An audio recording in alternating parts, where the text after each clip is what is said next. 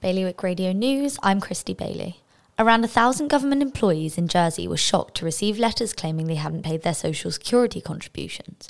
A government spokesperson has confirmed the letters were wrongly issued to employees as a result of human error. Meanwhile, Guernsey's Committee for Health and Social Care has said that its position of not providing hydrotherapy pool access on a private basis at the Princess Elizabeth Hospital could be changed depending on demand and viability.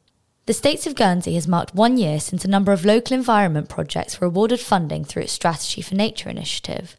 The fund was launched to offer financial support for environmental initiatives, and the states have reported that the projects have made fantastic contributions. And a seven year old boy from Jersey has become the first patient to receive a new drug for haemophilia in an innovative trial to treat the rare condition which he has suffered from since birth. For more on all these stories, visit bailiwickexpress.com.